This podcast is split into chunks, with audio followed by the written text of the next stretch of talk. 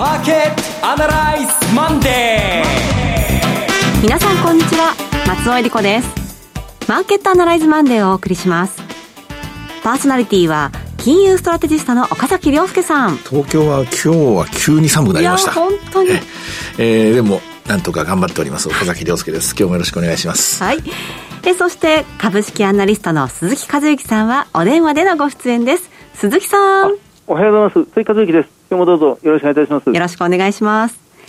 この番組はテレビ放送局の BS12-12 で毎週土曜朝の6時から放送中のマーケットアナライズプラスのラジオ版です。海外マーケット東京株式市場の最新情報具体的な投資戦略など耳寄り情報満載でお届けしてまいります。さて、この番組ですが、年内残すところ4回となりまして、うんうん、12月入りましたね。あの、先週から今週にかけて、はい、先週は11月の最後の週だったんですけども、あの結構いろんなことがあってですね、えー、うんと普通の1週間よりは1ヶ月ぐらいに感じてる人が多いと思うんですね。このあたりのところを分析しなきゃいけないなと思って今日は臨んでおります。はあ、そして鈴木さん、12月、はいこうアノマリーとかあったりするんでしょうか、まあ、あの年末年始に向けては株は高いっていうのがあのアメリカもそうですが日本も特にそういうことはよく強く言われますよね。はいあのまあ、このあたり、まあ、3か月ぐらいの投資で見るっていうパターンが日本の場合定着してるんですが、11月投資、12月投資というのは年間として一番良いと言われてますので、うん、年末高い、なんとか期待したいところではありますね。本当ですね。えー、今日はどうなっていくのか、そして今週はどうなるのか、この後たっぷりお話伺います。それでは番組を進めていきましょう。この番組は株365の豊トラスティ証券の提供でお送りします。今週のストラテジー。このコーナーでは今週の展望についてお話しいただきます。はい。ここまでの1週間の足取りをあまり細かいことまで拾っているとあっという間に時間が過ぎてしまうので、大事なことを2つ、2つ言いますと、はい、この1週間の激変の第一楽章はですね、えー、1つ目の理由はパウエルさんの講演会での、えー、利上げはし続けていきますよと。でも、利上げの幅は減速していくことになるだろう。12月の利上げ幅が0.5になることを示唆したと。ただし、ターミナルレートはまだわ、えー、からない。どこまでいくかわからない。まだ利上げが続くという話ですよね。はい、で、ここで、えー、大きく価格を動かしていたのが、えっ、ー、と、二つあります。はい。三つかな。一つ目は株式市場ではナスダックなんですね。うんそれまではダウが圧倒的に優位の時代だったんですけども、ダウは、ダウよりもはるかに大きく買われたのがナスダックで、これナスダックは2回目の買い物だったと思います。思います1回目は例の逆 CPI ショックの時にですね、あの、アメリカの株すべてが上がったんですけども、ただこの時のダウとナスダックの関係で言うと、ナスダックがとりわけとんでもなく強かったっていうわけでもないんですよ。ただ今回のえー、パウエル発言については一番、えー、強く反応、反応したのが、ダウだ、あの、ナスダックだったということですね。はい、これが一つで、あともう一つは雇用統計です。雇用統計については、えっ、と、26万人だったかな。あと、失業率が3.7%で、むしろ賃金は上がってるっていうので、最初みんなこれ、金利は上がっちゃうのかなとか、株ダメなのかなとかですね、うん、そういう反応したと思うんですが、はい、そこは見るところじゃないんですよね。うん、そこは見るところじゃないですよ。今回の雇用統計で一番大事なのは、やはり雇用の伸びがですね、徐々に徐々にですね、しぼみ始めてるんですよ。まあ、今回26万人ですけども、はい、えっと、その前の10月が28万人で、これ過去6ヶ月ぐらいいくとだんだんだんだん、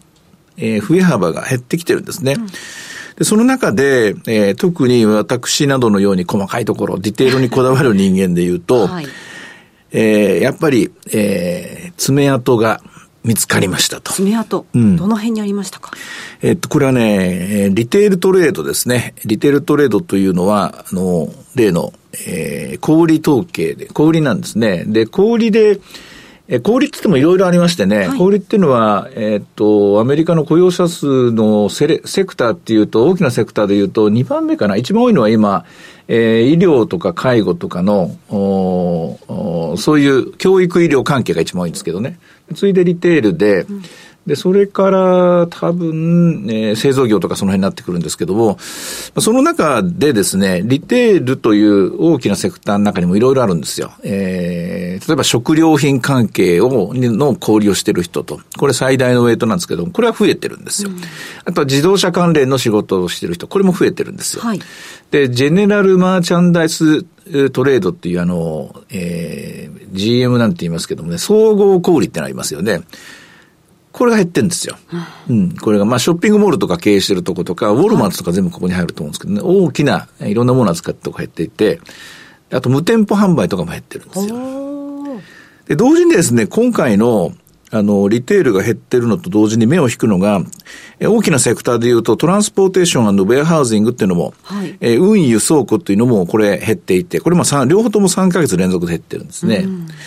ただこのトランスポーテーションウェイハウジングっていうのも、まあ大きくその名の通り二つあって、運輸ですね、トラックの運転手さんとか、はい、えー、飛行機の運転手さん、飛行機の運転手さんって言わないな、機長さんとかですね、はい、そういうグループと、あとは倉庫で働いてる人たち。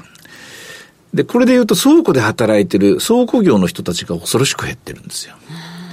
これでなんか今のストーリーお分かりいただけたと思うんですけども、ある一人のな名前というか社名というか顔が浮かびますよね。アマゾンそうです。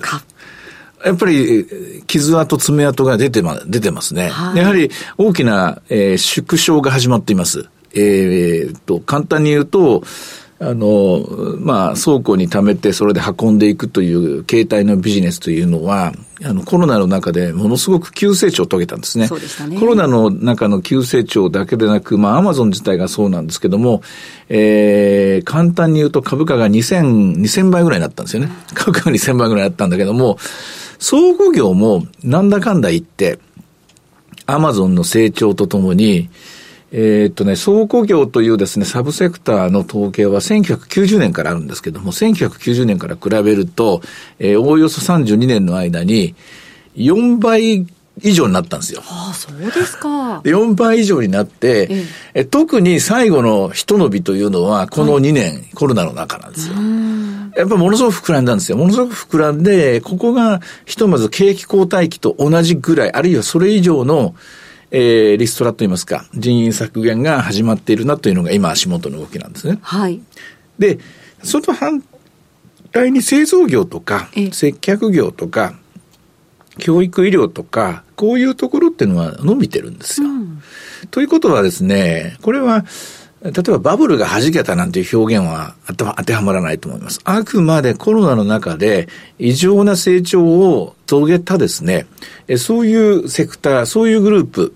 えー、以前、えー、っと、テレビ、ラジオで、あるいは動画でははっきり言ったんですが、バブル、バブルって言って、バブルのせいにしちゃダメだと。はい、バブルは弾けてみなきゃわかんないと、みんな幾度に行って逃げてるけども、逃げちゃダメだと、我々は喋る人間なんですから。で何何か答え出さなきゃいけない。で、例えば IT バブルっていうのは情報産業の時にものすごく、情報産業がものすごく増えた。要するに、やっぱり雇用というところに絶対爪痕は残ってるはずだと。例えば、えー、不動産バブル、金融バブルの他の時は、金融不動産っていうファイナンシャルアクティあのアクティビティだったかな、そこのセクターの、えー、労働者数が異常に増えたと。お金が集まるだけじゃない、人が集まるんだという話をしたと思うんですが、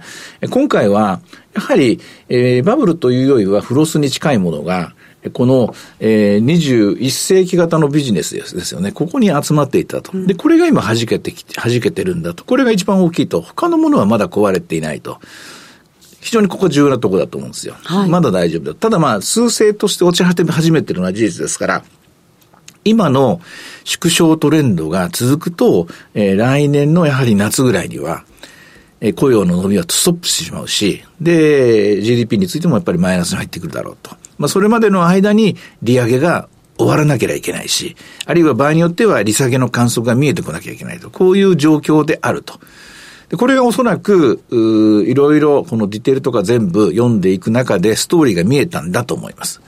で、そのストーリーがようやく解釈されて、この雇用統計を見た結か、実はアメリカ株しっかりなんですよね。はい、で、ナスダックも先週は非常にしっかりしてたわけです。えそして、金利の方は結局3.5まで下がってきました。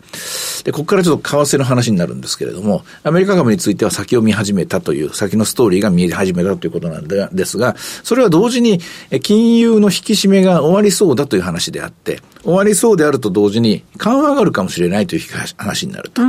で、FF レートはやはり5%ぐらいまで上がると、上がるだろうと言われてるんですが、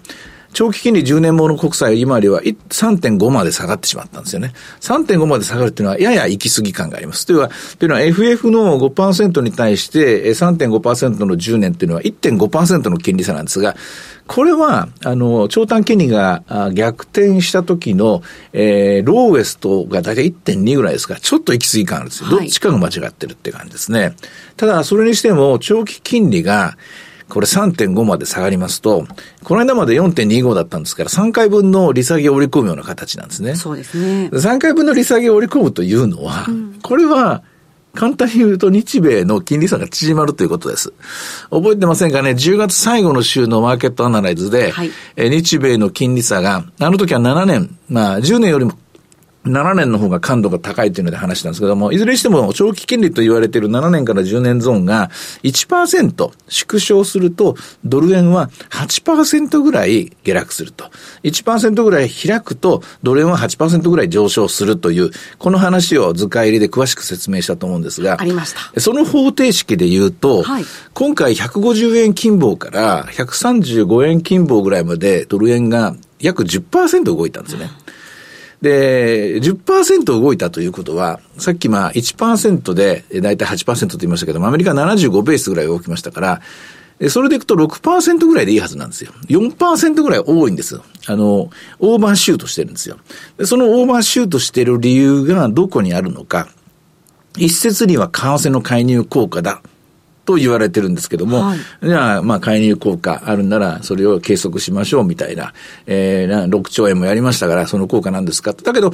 効果っていうのは一瞬ですから、その6兆円が日々の商いの中で消化されていって、えー、それが終わればある程度戻るはずなんですね。これが一つと、もう一つの観測は、アメリカの金利が0.75ぐらい下がりましたけども、えー、先週から今週にかけて日本の日銀に対する見方もちょっと変わりつつあって、金融政策変んじゃないかと言われてるんですね。えー、田村委員なんかがそんなこと言い出してるらしいですけどもね。まあ、仮に、仮にですよ、えー、0.25の指値オペが0.5まで緩和するとなると、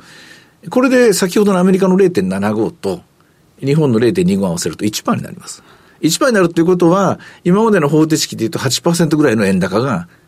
正当化されると。でそれに、えー、介入と。これで大体10%の調整が、まあ大体見えてくるなと。ただ繰り返しますけれども、介入っていうのは一過性ですから、おそらく2%ぐらいはここからドル高に戻りやすい GI が続くでしょうし、はい、それから日本についてはあくまで私の憶測であるとか、マーケットのちょっと不安なとこですから、まあ、まだまだ、あの、利上げしませんよって言ったらその分調整が戻るかもしれませんから、あと2%から4%ぐらいは、まあ、135円ベースにして2%から4%ぐらいはですね、ドル円はドル方向に、ドル高方向に戻る可能性は残ってるかなと。まあ、そんなふうに思います。まあ、これがこの1週間、非常に慌ただしかったんですけども、はい、いろんなメカニズムを通じて歯車がいろいろ噛み合って動いた背景にあると思います。さあ、そこで日本株の話です。そうですね。日本株は、えー、逆 CPI ショックの翌週にも話したんですが、はい、非常にストレスに弱いんですよ。おっしゃってました。えー、特に為替のストレスに弱いんですよね。で、えー、為替のストレスがかかった瞬間に、えっ、ー、と、28,500円を伺おうかと思ったところ、一挙に1000円ぐらい下がってしまったんですが、今はこのストレスを、えー、ちょっとずつ慣れ始めているところで、今少しずつ2万、えー、いくらでしたかね？今日は全場が2万7808円で、はい。戻ろう、戻ろう、戻ろうとしているところなんですが、まあ今週もおそらくそんな感じで動くことになるのでしょう。うん、ただまあ、そういう展開ですから、なかなか戦略は立てづらいと思います。はい、以前ここでお話したと思いますが、27,500円ぐらいは買いなんでしょうねと言いました。で、おそらくそれは間違ってないって言いますか、ここまでも、えー、その作戦で良かったんじゃないかと思うんですが、えかといって、28,500円までスルスルと戻るのかどうか、先週はある程度戻るんじゃないかなという期待、S q に向けてがあったんですけども、やっぱり、えー、この、パウエル発言と今回の雇用統計の2つで円高というストレスが発生しているのでですね、簡単には戻らないな、2万8000円が精一杯ぐらいなのかなという、ちょっと私にしてはですね、やや、えー、中途半端な弱気の見方にならざるを得ません。ただ、その先にあるもの、えー、大体これアメリカの金融政策の方向性みたいなものが見えました。はい、で、戦うべき相手はもはやもうインフレではなく、戦うべき相手は景気後退だ、あるいは企業業績だということが分かってきたと。それと、傷んでいる場所、怪我をしているのはどこなのか、え氷だと。で、その氷の中で、えこの、えー、配送型の形ですよね。ここの部分が、まあ、要するにアマゾンに代表される、このグループのとこが傷んでいると。ここが分かったと。じゃあこれがどう波及していくのかということで、処方箋が見えてくると思うんですよ。うん、うん、対応の仕方が見えてくると思うんですよ。はい、そうなってくると、株式市場は戦いやすくなっていく。どう戦いやすかっていくかというと、ここまでもう守りに守って、守り続けた。まあ日本のサッカーみたいなもんですけど、ね、えこれはジョーカーを蹴り出していいのかなと。やはりポジションを取り出していいのかなと。久しぶりにナスダックというジョーカーが活躍する時間帯に入りつつあるのかなと、あるいは入ったのかなと、まあ、そんなふうに思うところです。はい。ナスダックが買われた、そして雇用統計、そしてドル円についてお話伺いましたが、さあ、では今日の株三落語の動きいかがでしょう？はい、先ほど教えてもらいましたけども、はい、お23年、来年バージョンのですね、えー、株三六語というと、今日はスタートが706円、えー、その後679円という展開もあったんですが、えー、その後の戻り、高値は908円まで、今現在は852円というところです。27,850円、52円、28,000をとりあえず伺おうかなという展開になってます。同時にですね、えー、ナスダックの方を見ておきますと、これ雇用統計の時に結構ブレたんですが、えー、現在は11,991ポイントということで、ナスダック100です、これはね。えー、一応ですね、あの、えー、ぐぐっと上がったところですね。パウエル発言以降上がったところ、上がった水準はキープして、今日も取引が始まっています。はい。いろいろ展望していただきました。今週末土曜日には朝6時から放送しますマーケットアナライズプラスもぜひご覧ください。また、Facebook でも随時分析レポートします。以上、今週のストラテジーでした。ではここでお知らせです。株365の豊トラスティ証券からマーケットの専門家が出演する動画コンテンツ豊か TV の情報です。豊かトラスティ証券は投資家の皆様の一助にと動画コンテンツの充実を図っています。岡崎良介さん、大倉隆さんなどスペシャリストが株式や為替、商品マーケットを解説する動画をタイムリーにお届けしています。えこちらには岡崎さんのアーカイブ動画も配信中ということですね。はい、ずっと撮ってきましたよ。はい。えっ、と、月に4本ぐらいずっと上げてたと思うんですけども、いろんなゲストにも来てもらいました。一番新しいのは、皆さんの、あの、寄せられた質問に答えるというので、大体まあ、今やっぱりいつも質問が集まるのはアメリカどうなってるんだと、どう、これからどうなっていくのかというところだったんですが、それを、えー、根掘り葉掘り細かいところを中心にディテールを細かく分析して、えー、動画に2本まとめています、はい、よかったら見てみてください。はい。こちらの定期的に更新される岡崎さんの動画コンテンツ、ご覧になられたい方は、豊かトラスティー証券のウェブサイトトップページ、豊かマーケット情報の動画情報をクリックして、お好きな動画をご視聴ください。さらに、アンケートにもぜひお答えいただければと思います。また、こちらの動画コンテンツは YouTube からも検索可能です。さあ、今すぐ、豊かトラスティ証券の YouTube チャンネル、豊か TV を検索。以上、株365の豊かトラスティ証券から動画コンテンツ豊か TV の情報でした。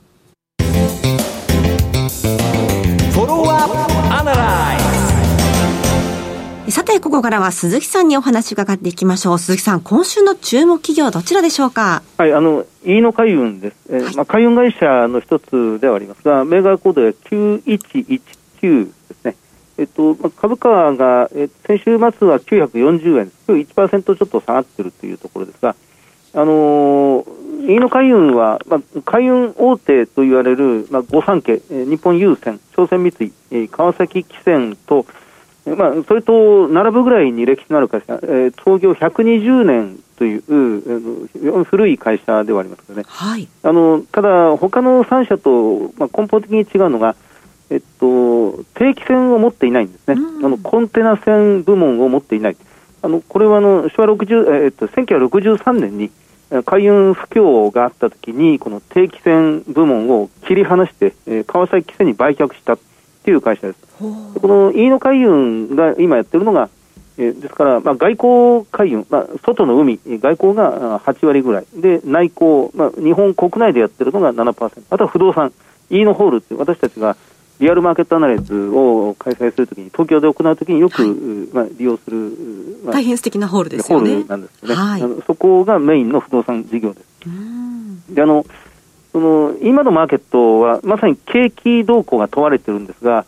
意外なほどこの景気敏感株の一角、すべてではないんですけど、景気敏感株の一角がかなり株価がしっかりしてるんですね。まあ、代表選手が非鉄の住友金属鉱山の株価が地利高を続けてるとか、あるいはもう一つ、海運株のこの、この飯野海運の株価が地利高を続けているといっても、まあ、まだそんなに高いわけではないんですよね。はい、でこの動きを見ておきたいなと思います。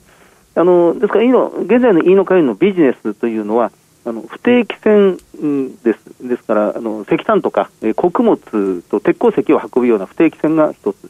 それからケミカル船と言われている、まあ、将来的にはアンモニアとか、それから水素を運ぶケミカル船。それから LNG、LPG という、まあ、あの気体、液体のその、まあ、エネルギーを運ぶ船ですね。あのここれなんかをメインとしている、あとはタンカーです、原油を運ぶ、まあ、このタンカーが一番、えー、イノカイのメインビジネスということになっています。時価総額が1000億円ぐらい、で総資産が2600億円、で売上が予想ベースで1200億円ですから、比較的割安な銘柄です。PBR が1.08、PER がまあ9倍ぐらいです。はい、え配当利回りが3.3%、えーと、ROE が14.8%というところです。あの、飯野海運を取り巻く環境というのは、強弱感が非常に今対立しているという状況で、あの原油市況が、えー、上がっている時というのは、そのタンカー需要、えー、石油需要というのが増えますので、はい、飯野海運にとってはあの収益にはプラスです。しかし、時間差を持って、タイタイグラグを持って、タイムラグを持って、その原油市況の上昇が燃料価格の上昇につながってしまいますので、それはいつまでも原油価格が大幅高していると、いずれは収益がダウンしてしまうという、時間差を持ってのその、まあ、業績の波というのが常に訪れるという状況です。あのこの EU27 カ国がこの12月2日に